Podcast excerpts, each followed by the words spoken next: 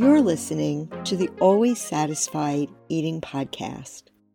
I'm your host, Ann Silver, registered dietitian nutritionist and the developer of Always Satisfied Eating. Always Satisfied is a no diet approach. Did you hear me? This is not a diet, but an approach to managing weight while transforming your relationship with food. This podcast will provide you with thought provoking tips, facts, and information about eating.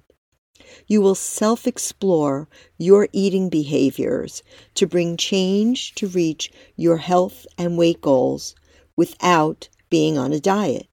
Truly. I'm sure, like me, you'd like to be able to eat all foods. You want no counting, no weighing, no restricting, no feeling you are cheating, and that you are not on a diet. That is always satisfied. Think of this podcast as your nutrition therapy session, or better yet, your therapy for eating. So throw away all your old diet thoughts and get ready to learn and relearn how to eat and be always satisfied. Let's dive in. Hello there, and welcome to the Always Satisfied Eating Podcast. I'm Ann Silver. In this fourth episode, we will explore how do you eat? This must sound absolutely absurd to you, does it?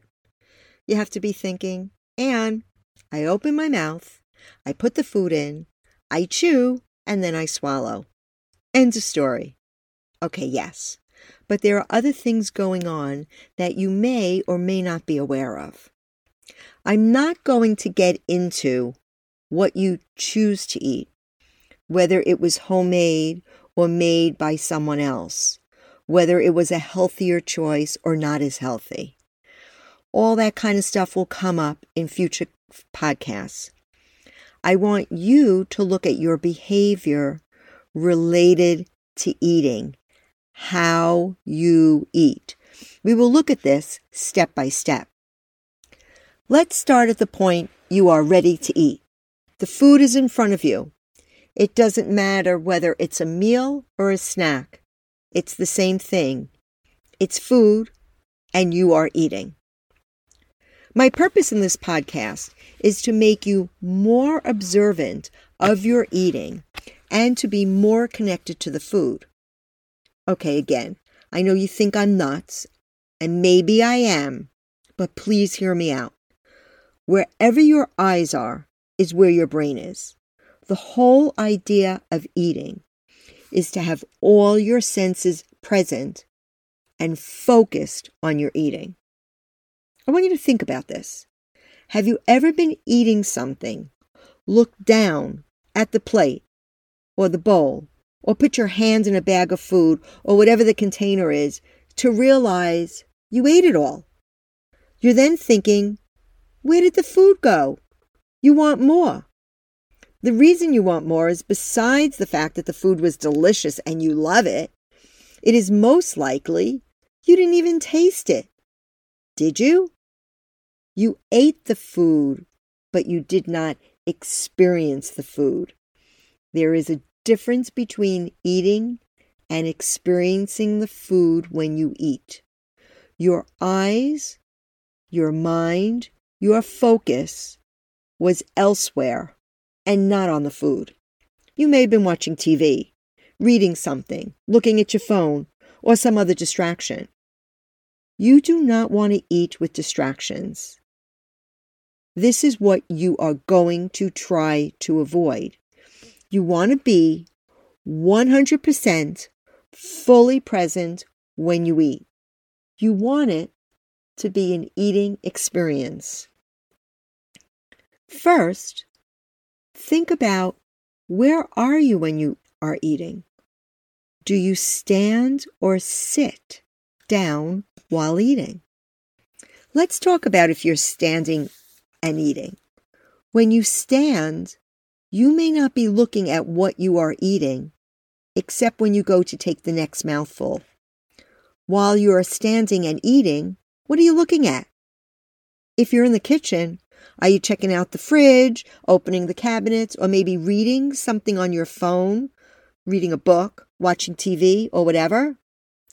My bet is you are not looking at the food. Are you? Okay, you may glance at the food here and there, but that does not really count.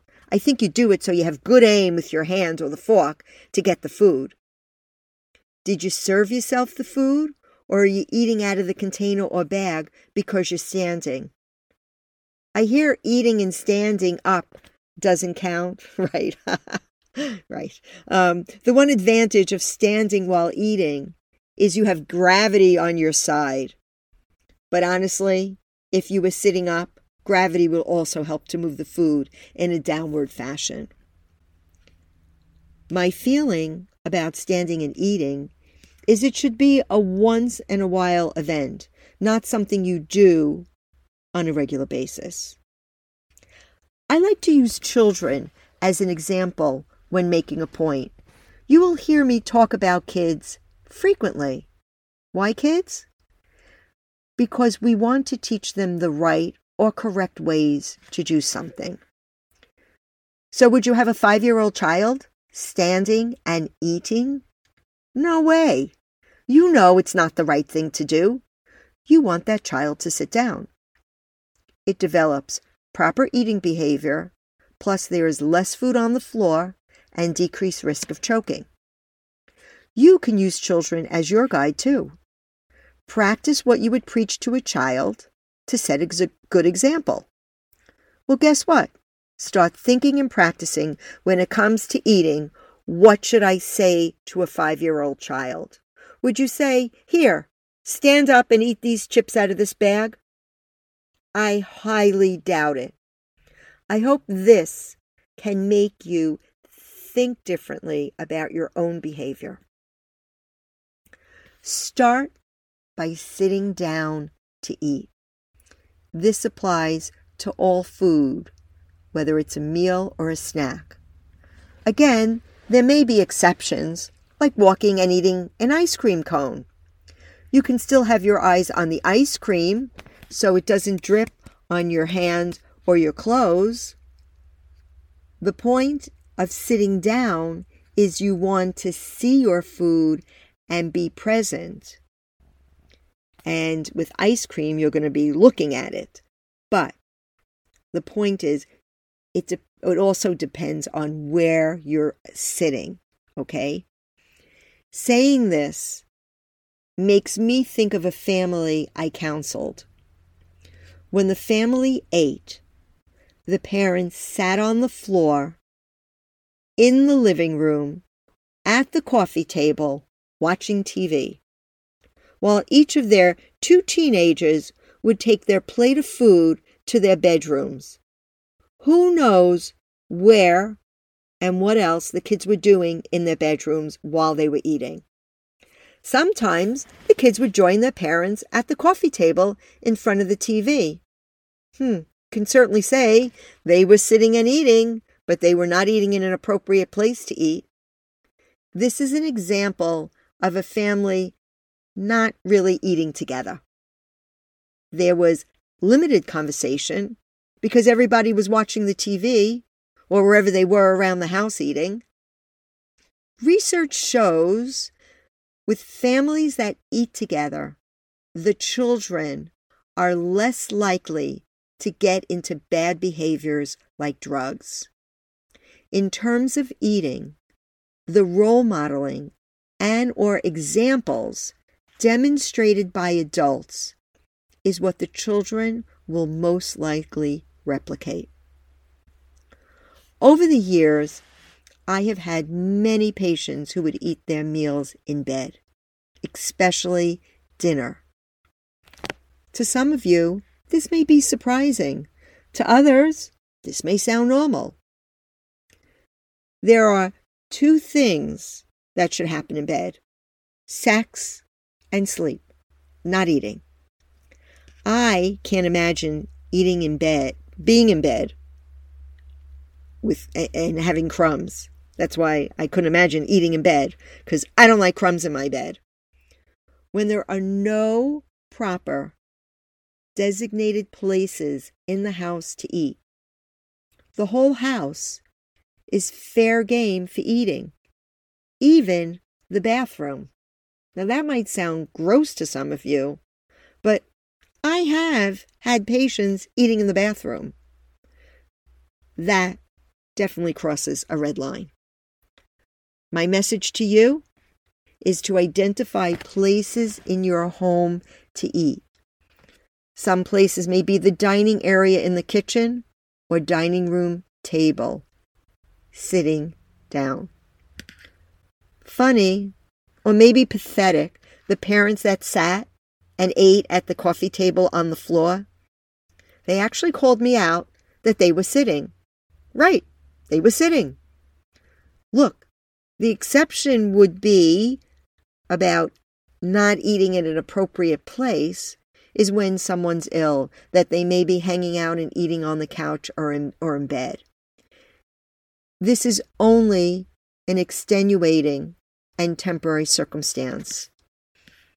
This way, when you have designated places, you only associate them with eating. Are you getting the message? I hope so. Okay, now you know the value of sitting down at a table and eating. Now let's look at the table. When at home, do you set a place setting for you and others? Try to serve yourself like you are a guest in your home. At home, I always use a placemat or tablecloth and a cloth napkin. It makes me feel like I'm in my own restaurant. Use your pretty or favorite plates, bowls, and silverware. Don't only save your fine dishes for a special occasion. Every day is special. Eating out of containers does not work. Why? Because the whole container potentially becomes your serving. Do you agree? Several years ago, I visited the Ben and Jerry's ice cream factory in Vermont. The factory tour was lots of fun. The only thing that really bothered me is on the tour, they tell you the pint of their ice cream is a serving. No, no, no, no, no, not true. A pint of ice cream is at least four half cup servings. Please serve yourself even ice cream. You need to see how much you're eating when you eat directly out of a container or a bag. It becomes your whole serving. You have no boundaries of a serving. Remember, you need to see your food with your eyes. When you sit down in a restaurant to eat, there is a place setting with silverware, a napkin, and you are served a plate of food. Do you do this at home? Yes, that's great. No? Well, why not? You deserve it, and it will help you. Allow me to say this if you are having an issue with food, you need to change things up. And one of the ways is to be a hundred percent present. Treat yourself as a guest in your own home. Okay, now your food's in front of you. Look at your food. Don't touch it yet. I'm asking for you to look at your food. Well, the next time you eat. Does it look appealing? Does the plate look pretty? Are there different colors on the plate? Or is everything basically the same color? Like, is everything beige, brown, or white? Or are there a variety of colors, like orange, green, red, blue, or purple? You actually want a variety of colors Vegetables and fruits with an assortment of color provide different vitamins, minerals, and phytochemicals. Phytochemicals are components in plant foods that could be helpful. Some names you may have heard. They include like flavonoids, phenolic acid, isoflavones, and carotenoids. Does the food in front of you have a mixture of textures? Is everything crunchy, crispy, chewy, or creamy? Or is there a mix? What about garnishes? Hey, do you know what they are? I'm sure you do. You know, restaurants and other food establishments usually add an edible uh, embellishment because it makes the plate look more attractive. Some restaurant garnishes can be annoying because they are overwhelming the plate. It's all about balance. But what about at home? Does your plate have any garnish? I try to do this even if it's a, a lone fresh parsley leaf or some thinly sliced scallions or a sprinkle of black and white sesame seeds. It really doesn't take much effort and it really does look pretty. Look at the portions on your plate. Can you see the plate or is the plate completely covered with food? Note, what is the predominant food on the plate or is the food of equal portions? Can you smell the food? Does it smell enticing? I imagine as you are hearing all this that I'm asking you to observe, that you're saying to yourself, Ann, by the time I do all of this, the food's going to be cold or petrified for sitting so long. Uh huh, right. you do this quickly. Something visually will stand out to you because basically you want to become more aware of your food. Let's move on. Okay, now it's time to finally eat. What do you eat first? Is there a reason you eat one food first over something else? Do you eat all of one food and then go on to the next food? Or do you mix it up, eating different food in front of you? Everyone has a different style of madness to their eating. And it doesn't matter whether you eat one food first and you mix it up. It's whatever works for you. What's the difference when you put the food in your mouth? Do you note the temperature, texture, or taste of the food? Do you gobble up the food? Is there still food in your mouth before you take your next bite? You want your mouth to be empty, just so you know. So you're ready for that next bite. Do you eat fast, slow, or just right? You can tell when you judge your eating in comparison to other people, not just one person. If you are always the first person to be done, slow down. Taste your food. The whole idea of this is for you to start to self examine how you eat. Being more aware is a first step in identifying any problem.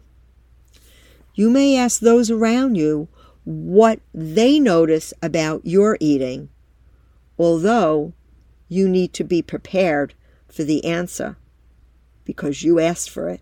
And it might be very insightful. It might actually help you. So, to summarize what was discussed today one, where are you when you are eating?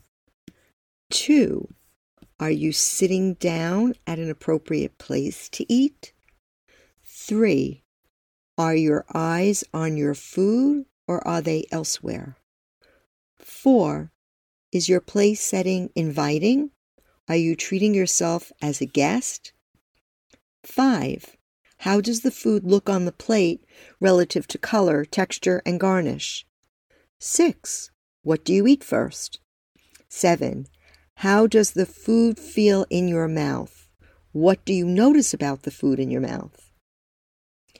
If you have an issue with eating, your increased awareness to how you eat can make a difference. It's not only what you eat, but how you eat. The show notes for this podcast are available at my website, annsilvernutrition.com, and click on the page Always Satisfied. If you like this podcast, please give me a like and leave a comment. Subscribe wherever you listen to podcasts so you don't miss an episode of Always Satisfied. In the meanwhile, your goal is to eat always satisfied. Bye for now. There you have it. You finished an episode of Always Satisfied Eating. Did it get you thinking about your eating? I hope so. I'd love to hear from you and your takeaway from this episode. You can leave a comment wherever you listen to this podcast, or you can always email me at alwayssatisfied2021 at gmail.com. For show notes, head over to my website, annsilvernutrition.com, and look for the Always Satisfied page. Remember, aim to eat to be always satisfied. Bye.